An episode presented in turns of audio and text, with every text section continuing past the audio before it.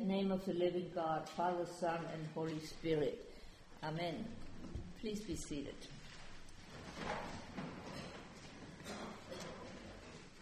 Well, I'm not going to preach from the epistle today.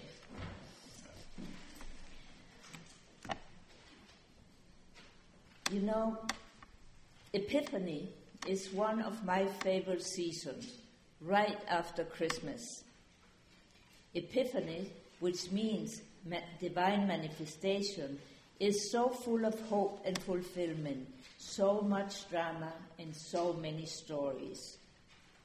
We begin with the three wise men who finds Jesus as a baby.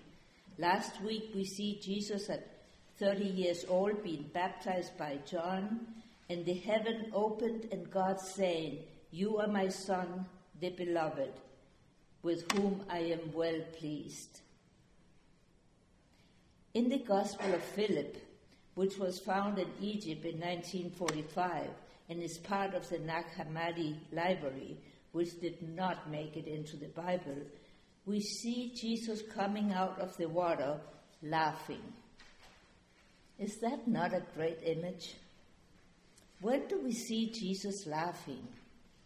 I love that image, Jesus laughing.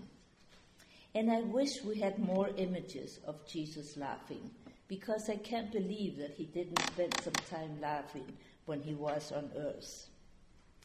And today we jump to Jesus starting his ministry. I say jump because last week we read from Mark and today we read from John.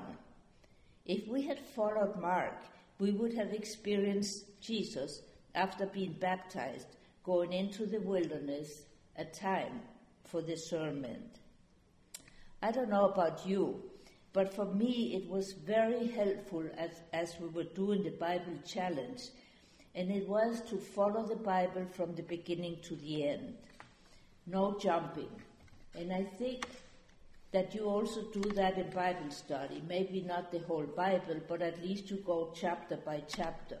in other words, we have a story that has a beginning, a middle, and an end.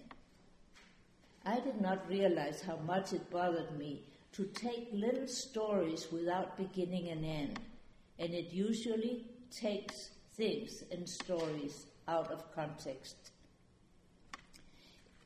It, all, it was also helpful for me to know that Jesus went into the wilderness to discern what he had to do next. Because I believe that every time you and I need to make an important decision in life, we need to think, we need time of silence, and we need time to wrestle with what we need to do.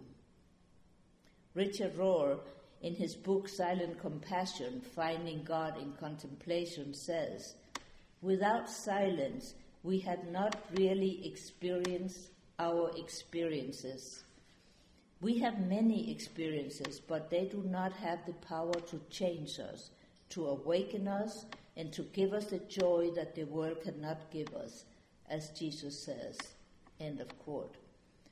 Rohr also says the soul does not use words, it surrounds word with space, and that is what I mean by silence, he says.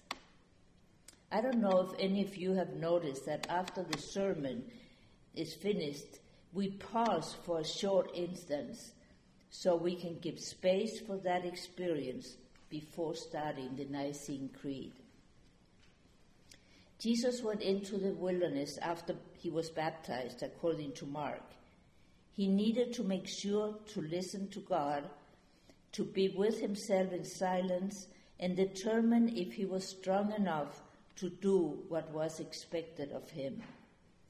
Without silence, it would not have been possible for him to hear and discern. Then and just then did he begin his ministry. After he was tempted three times, he knew he was strong enough. And I am assuming that after 40 days of silence and listening, he was ready. And now I'm going to ask you how did Jesus begin his ministry?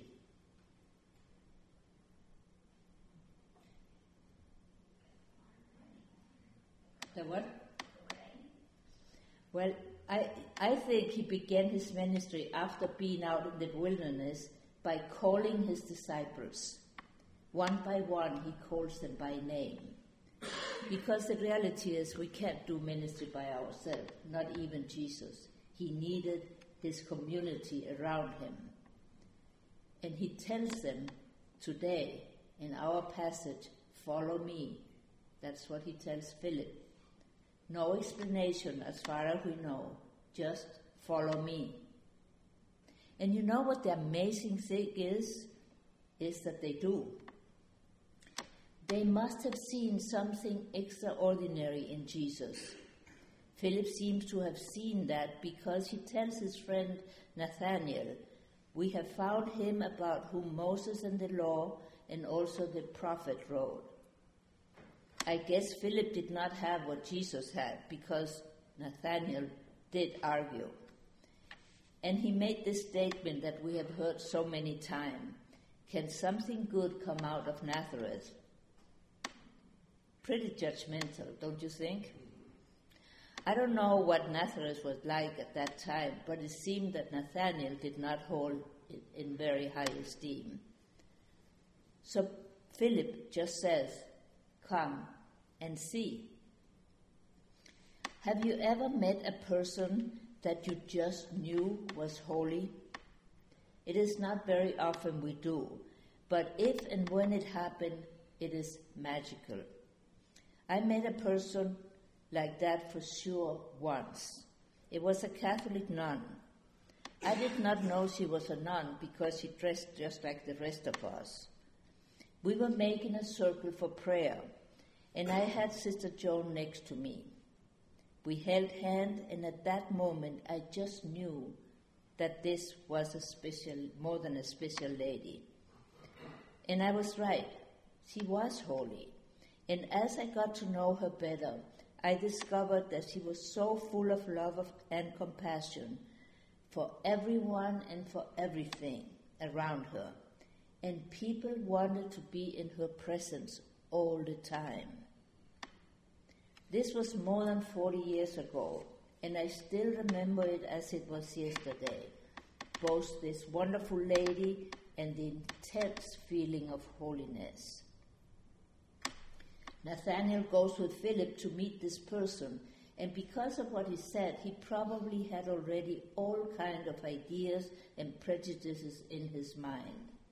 Yet Jesus talks to him tells him he is an Israelite in whom there is no deceit.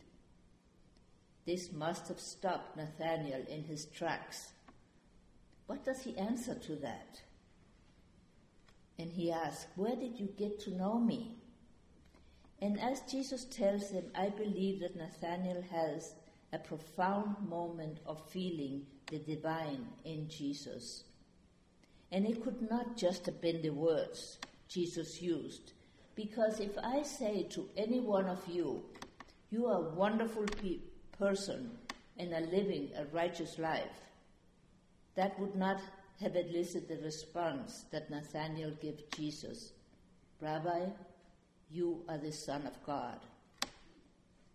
It must have been one of those moments full of magic and mystery.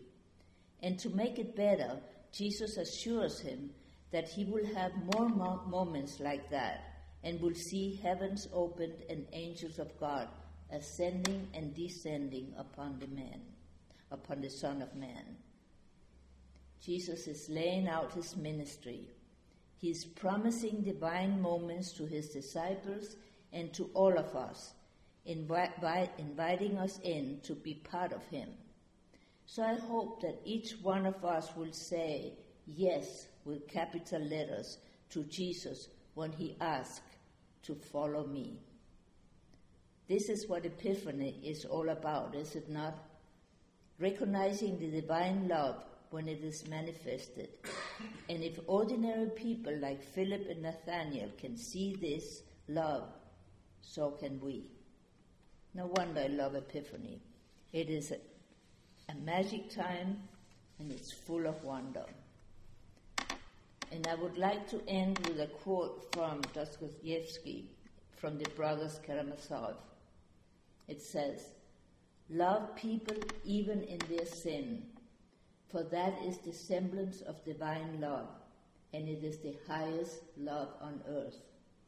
Love all of God's creation, the whole and every grain of sand of it. Love every leaf, every ray of God's light. Love animals, love plants, love everything. If you love everything, you will perceive the divine mystery in things. Once you perceive it, you begin to comprehend it better every day. And you will come at last to love the whole world with an all embracing love. Amen.